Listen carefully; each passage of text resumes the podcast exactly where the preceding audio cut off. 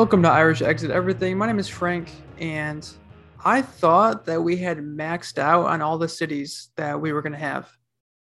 You know what I mean? Like, I didn't expect anyone to be like, hey, a new city dropped this week. But apparently, that's exactly what's happening. Uh, billionaire Mark Lore announced last year his plans to build a utopian city, probably in like Utah or something like that, called Telosa, which will be designed and built in a way to create wealth in a fair way, which I'm skeptical about. Because fair for who? Who gets to live in the city? Who gets to create the wealth? How is that wealth actually created? Uh, the US in particular is super exclusive about our space, especially in our cities. 83% of the US population lives in urban areas, and that's only going to increase. The issue is that cities have historically been designed and built and maintained to benefit a certain kind of person, white men, and exclude basically everyone else on the basis of race, gender, class, ability. And so, if we're going to build new cities or build back better, then we need to do it in a feminist way because the feminist way is way more inclusive. And so, my guest for the second episode in the Exit Strategy series is Leslie Kern, PhD. Leslie is the author of two books on gender in cities, including Feminist City Claiming Space in a Man Made World, available at Verso Books. She's an associate professor of geography and environment and director of women's and gender studies at Mount Allison University in Sackville, New Brunswick, Canada. Leslie's research has earned a Fulbright Visiting Scholar Award, a National Housing Studies Achievement Award, and several national multi year grants. She's also an award winning teacher. Leslie's writing has appeared in The Guardian, Vox, Bloomberg City Lab, and Refinery 29. She's also an academic career coach, where she helps academics find meaning and joy in their work. Leslie's next book project is an intersectional guide to gentrification forthcoming from Between the Lines books later this year. Here's our conversation. Leslie, 100,000 welcomes to you. I greatly appreciate your time today. Thanks for inviting me. Happy to be here. My pleasure. And I gotta say, as an award-winning scholar and author, uh, you're probably the most high-profile guest I've had on this podcast. So I'm hoping I can keep you at least mildly entertained uh, throughout the chat. Oh well, that's it's an honor to be here. Thank you for sharing that. Thank you.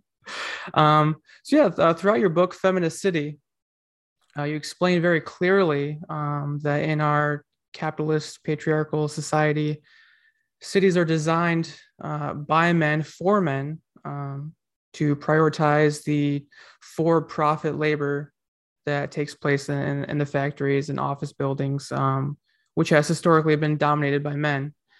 And you explain that this isn't sustainable uh, which is clear, but uh, you know it doesn't support the the unpaid and underpaid labor that makes all other labor possible. Um, doesn't support the domestic labor, care work. I think one of the most interesting examples um, they talk about, well, interesting to me because I didn't really think about it that much, um, is public transit and how uh, like buses and trains uh, are scheduled mostly to adhere to the, the typical eight to five workday which isn't really helpful for someone who is a parent who has to make like multiple erratic stops besides the fact that getting on a bus or a train with a stroller is a nightmare. Uh, and so throughout the book uh, you help readers envision a more feminist city uh, which reorganizes and reclaims urban spaces to prioritize those double shifts of paid and unpaid labor which would actually benefit everyone in the long run and so I want to get to what that feminist city looks like concretely. But first, uh, you talk about how reorganizing the city begins by examining the geography closest in. So I was hoping we could start there. What is the geography closest in? Well, first of all, let me just say thank you for summarizing uh, the book and, and many of my main arguments so cogently. That was that was lovely to hear. so so succinct the geography closest in is a term um, that that is borrowed from uh, poet Adrienne Rich and which has been taken up by other feminist geographers, and basically it refers to uh, the body and the embodiment of all of the social relations that kind of coalesce to create these things that we call identities. My aim in kind of starting from the body uh, you know follows a long feminist tradition of taking the personal and the intimately personal and connecting it to the political. It's also a cry for cities and the people that uh, plan them design them create policy around them to remember that human beings have bodies that we are all always organic animal beings that have a, a, wide range of needs everything from a place to go to the bathroom to the kind of higher level needs of you know love and and care and um, nourishment of of all kinds. But many people when we when we wander through our cities today it would be easy to uh, forget that you know they were planned with humans in mind because many of those little creature comforts have been either stripped out of our cities or they uh, never existed in the first place. You know, as you said earlier, that sort of economic rationale for planning of kind of creating cities as, you know, profit engines and subsuming all possible uses of urban space towards a kind of profit making motive, I think has really uh, evacuated the, the human embodied element from it.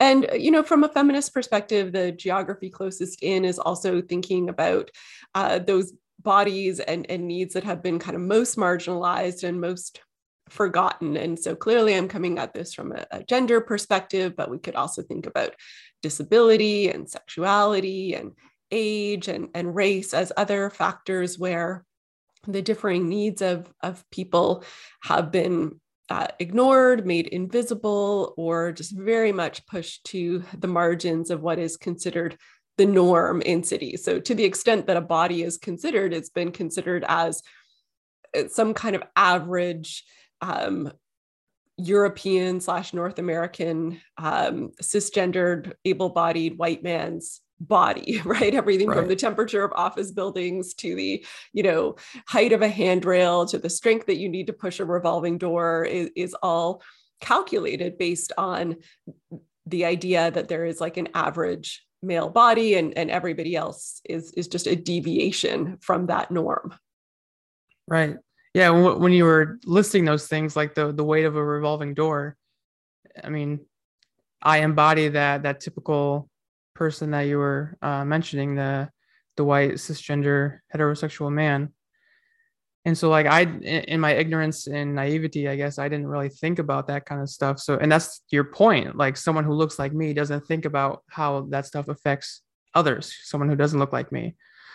And so, exactly. As we transition from the geography closest into the exterior built environment, um, one of my favorite things about imagining uh, what the future could look like is that there isn't one single solution. Um, but I'm wondering, what are some of your favorite examples of creating alternative spaces uh, in the city to, to better serve these marginalized groups and to better serve the, the double shifts that we were talking about? Well, I think that there is kind of a movement afoot in many cities to uh, recognize, as you say, the importance of of care labor and the uh, you know this this manifests in certain material ways in, different kinds of systems so you mentioned public transportation early on and, and this is an example where uh, cities are uh, starting to to make adjustments that recognize the differing patterns of travel of people who engage in care work. So, this can include everything from creating space for strollers and um, young children on public transportation and creating more accessible public transit stations and vehicles so that people can easily get on and off with a stroller or that small children can um, uh, you know move uh, easily into those spaces. It's also about a kind of flexibility around routes and, and timing because people with caregiving responsibilities tend to get on and off of public transportation more often, uh, have less linear journeys. And so everything from the way that your fare system works needs to uh, respect that so it doesn't cost people more to do that kind of uh, work or journeys to um, the, the connectivity of the system so that everything isn't simply running in a straight line from the suburbs to the central city and back again, uh, but recognizing that neighborhoods need to be connected to one another. Um, one example that um, I, I, think it's the city of Sao Paulo, and this was completely unintentional, apparently, on their part, but when they were designing some new metro lines, one of the lines goes in between uh, residential neighborhoods what they found was that uh, the many, many thousands of domestic workers, right, who travel from residential neighborhood to residential neighborhood, cleaning houses, looking after kids, this was much more convenient for them because they didn't have to travel into the central city and then out again to another residential neighborhood. So it wasn't that they were planning for this, but in some of the, the, the data that was you know gathered and looked at later it was like oh yeah this actually works if for for this large group of people. I mean, many people in cities in Latin America, many women work in, in domestic work. It's a huge part of, of their economy. So uh, planning for that uh, matters. Uh, I think, you know, during the pandemic, we saw a bit more of like a flexibility in how urban space can be used, where um, this push to be outdoors more as a kind of safer alternative to gathering indoors meant that cities were more willing to allow for things like food service to be set up outside, both like paid and you know unpaid or, or charity services, um, bringing children outside for school activities. You know, finding ways to use our urban public spaces that support what we call, you know, social reproduction, right? All of those, all of that labor and all of those activities that are about, um, you know, conti- the continuation of, of human life.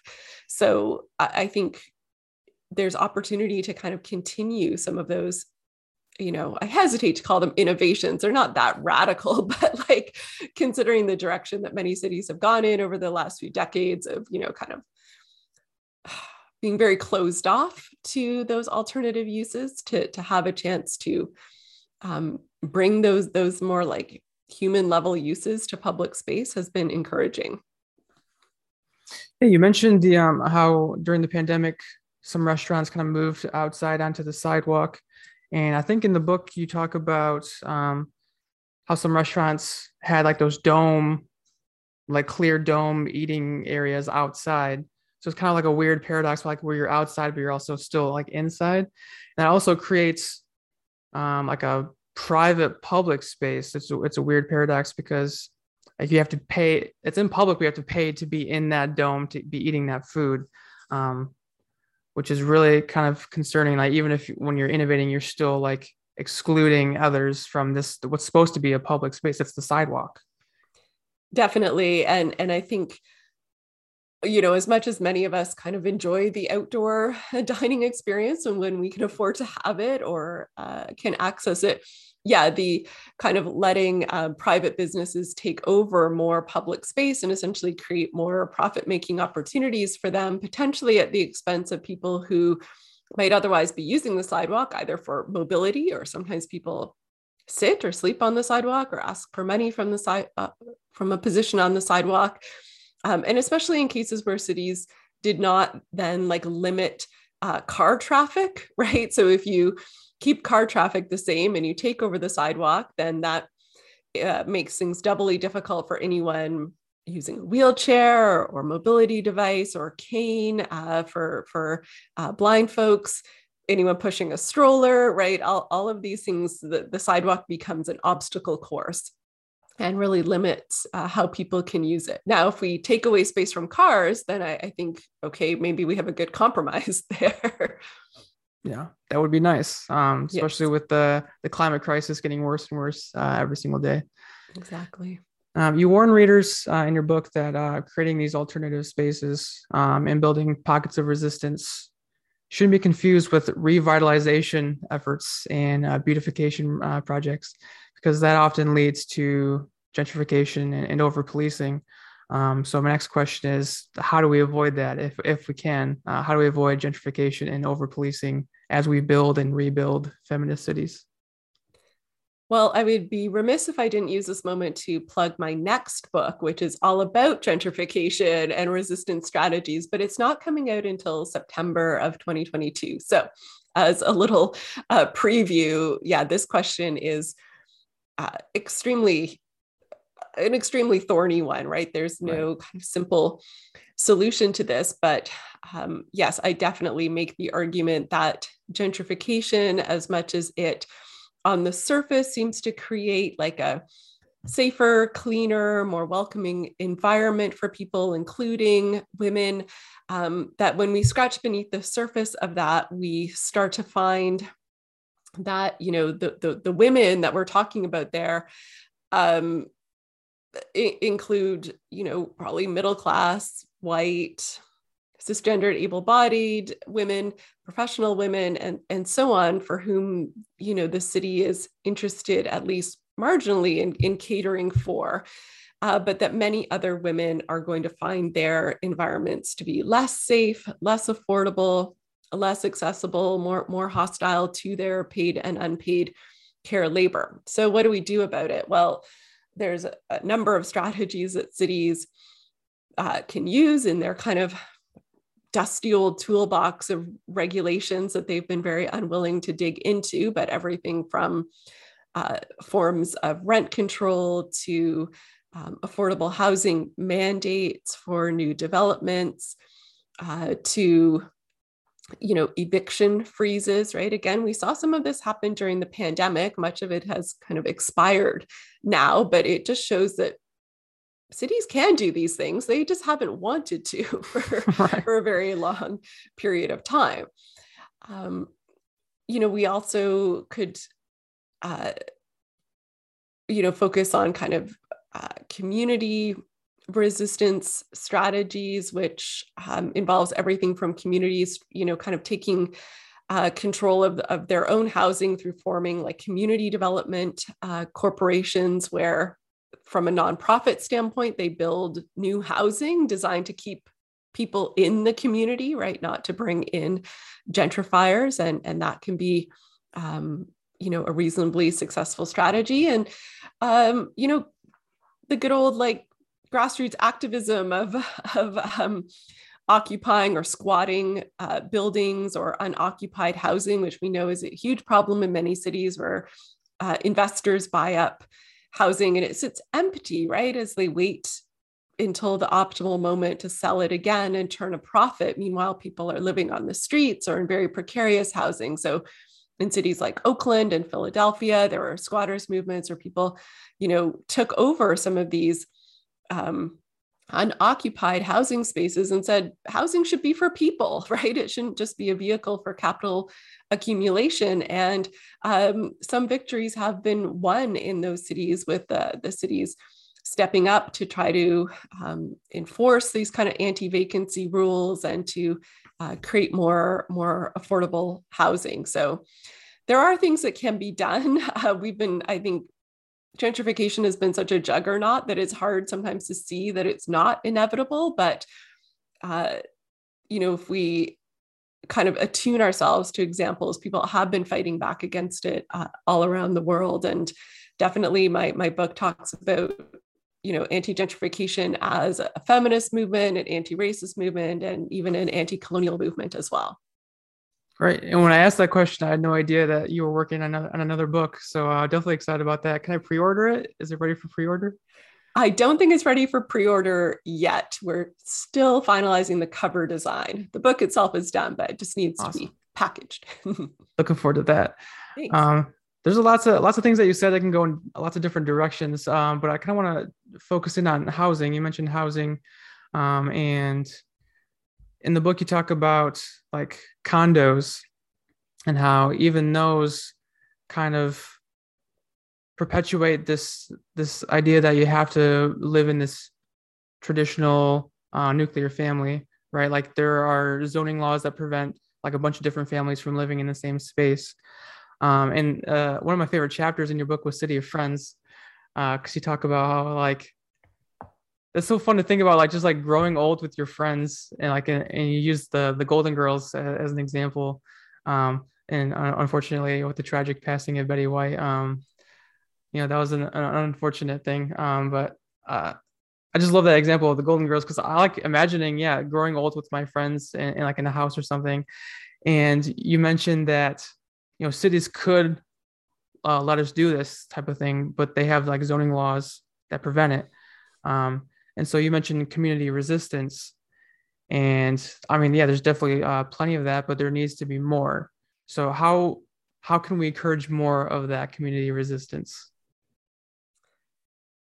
Well, I think one of the things that we're noticing is that people are are kind of taking things into their own hands. You know, uh, notwithstanding that that that some places do in fact make it quite difficult for these things to happen, but you know, I I kind of open up the news and I see these stories of like older uh, single folks or even couples uh, banding together to buy a, a relatively large piece of property more than they would need for just themselves. And you know sharing it with others to create their kind of own whether it's like a se- little senior living complex or to bring in like multiple generations of the family uh, to try to you know support one another not everybody as they age is ready to move into a long-term care home or needs that level of care uh, but being completely on your own or with just one other person is not necessarily the, the safest way to live or the, the most desirable way to live. So people are, are finding ways to do that uh, themselves. I think there's also some movements towards what um, has been called co housing, which is like uh, housing developments where um, families kind of they, they have their own like living quarters their own you know living and sleeping quarters and so on but there are more shared spaces that's organized around like shared um, gardens and outdoor spaces. There's shared like laundry and cooking facilities play areas for children so that some of that labor can be um, distributed uh, amongst the group and there's greater opportunity for socializing. I think this is also quite popular amongst uh, seniors, but definitely for like young families as well. It's a way to, um, you know, share some of that like childcare uh, labor that's that's happening. So I, I think I think in North America, you know, there's not a ton of this kind of housing being built. There hasn't maybe seem to be a demand for it, but I do. Um, I, I'm encouraged that that I think as people start to kind of question, especially with the, the effects of the pandemic, how well the single family home really works for them and their lifestyle. There may be increased demand for different modes of housing. And if the demand is there, then developers will build it. Um, and, and, you know, we may start to see some interesting shifts uh, hopefully. Uh, and I, I want to shift gears just a little bit um, because we talked about the, the double shifts of paid and unpaid labor and how the line between the two is often blurred, especially for marginalized groups. And I think the the push for remote work, especially during the pandemic, blurs that line even more. Um, and our bosses would just love to have us, you know, at work at all times. So I was just wondering how you feel about remote work and uh, the future of labor in general. I definitely have uh, mixed feelings about it. On the one hand, you know, women, some men probably have been pushing for things like this for a long time to allow for that flexibility around uh, family responsibilities and time in the office. And, you know, the, the, the story for so long from so many companies, governments, whatever is no, no, no, no. People need to be in the office. Need, you know, we can't have that kind of flexibility. It was really seen as like a rare perk that people might either be able to work remotely or have uh, spend some of their time working remotely and some of the time in the office. So now that it's become uh, much more normalized, I think, okay, like, yeah, that does reflect a, a kind of demand that people have uh, been clamoring for for a really long time. But as you say, it also opens the door to maybe other forms of exploitation where employers uh, expect ever more of our time, and it's now normal for them to encroach upon our personal lives. And where once upon a time you could say, I have a sick child, I'm not coming into the office. Um, and that was that. Now you're home with your sick child, but you're still expected to be uh, you know in your zoom meetings um, completing your your day's work um, so so that is definitely an issue I, I also wonder in terms of you know women in the workplace, um, women already and I'm talking about kind of white collar workplaces here. We talking about like the service industry where probably, you know, the majority of women, especially women of color and so on, work. It's a whole other issue. But even in the white collar workforce, women struggle to be noticed for promotion, to be given leadership opportunities, uh, tr- new training opportunities, pay raises.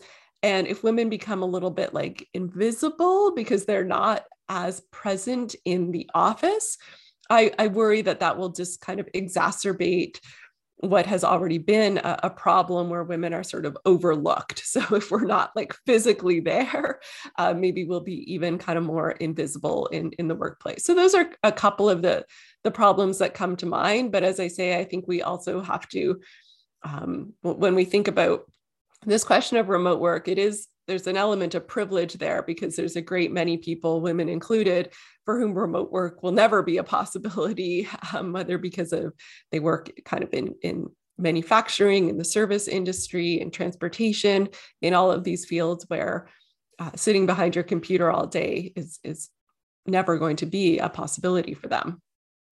Yeah, it is a very difficult situation, and yeah, I'm not sure how I feel about it either um because yeah on the one hand it's kind of enticing like uh, yeah i want to chill on my couch while i work but also like you said the invisibility aspect makes um community resistance a lot more difficult when you're in at home um not outside with um your fellow humans. But um, yeah i mean if it you know unionization for example can be difficult enough but if you're um, you don't even have that kind of regular in-person contact with your coworkers, um, whether it's unionization or just other forms of like collective resistance to exploitative workplace policies or you know harassment or whatever it might be that you're pushing back against it might be harder to do that when you're even more sort of atomized off in your own little pocket at home. Definitely. And we saw last year with um striketober and um strikesgiving like how important that is um to organize together and make demands like that definitely. Yeah. Leslie, I love your book. Uh, I love chatting with you. Um, you end the book with a chapter called City of Possibility. And so I just want to thank you for helping me imagine what's possible uh, when building towards the future. Thank you. Oh, you're very welcome. It was a pleasure to talk to you today.